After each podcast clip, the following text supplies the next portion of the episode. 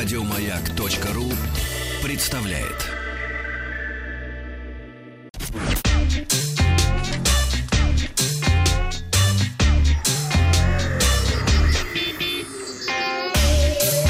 Страна транзистория.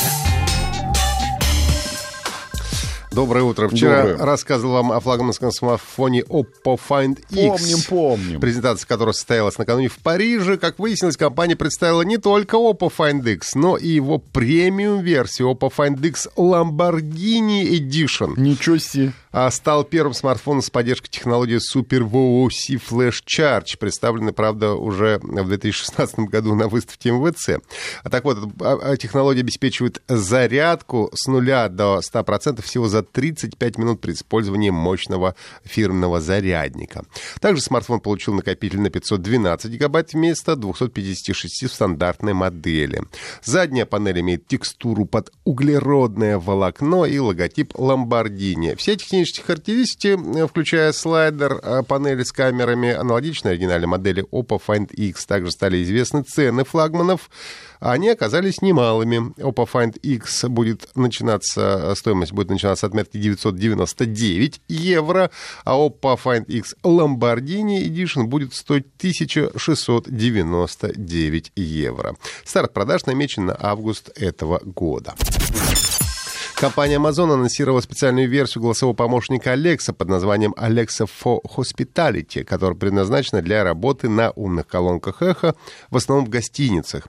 Гостиничная версия Alexa будет заточена под выполнение специальных задач для обслуживающего персонала и посетителей. Amazon утверждает, что Alexa for Hospitality позволит профессионалам углубить взаимодействие с клиентами посредством голосового управления. Гостиницы смогут настраивать э, помощник, выбирать стандартный музыкальный сервис, создавать эксклюзивные для гостей действия и отслеживать сетевой статус устройств. Гости смогут заказывать через помощника обслуживание номеров, задавать вопросы об отеле, управлять умной техникой и так далее. Ну, а также смогут проверять перед выездом информацию о авиабилетах. Пользователи э, также могут на время подключать к колонкам Echo в номерах своей конты Amazon, чтобы получить доступ к своему к персональному контенту, музыке и аудиокнигам. Ну а после отъезда гостей их аккаунты будут отключаться от динамиков.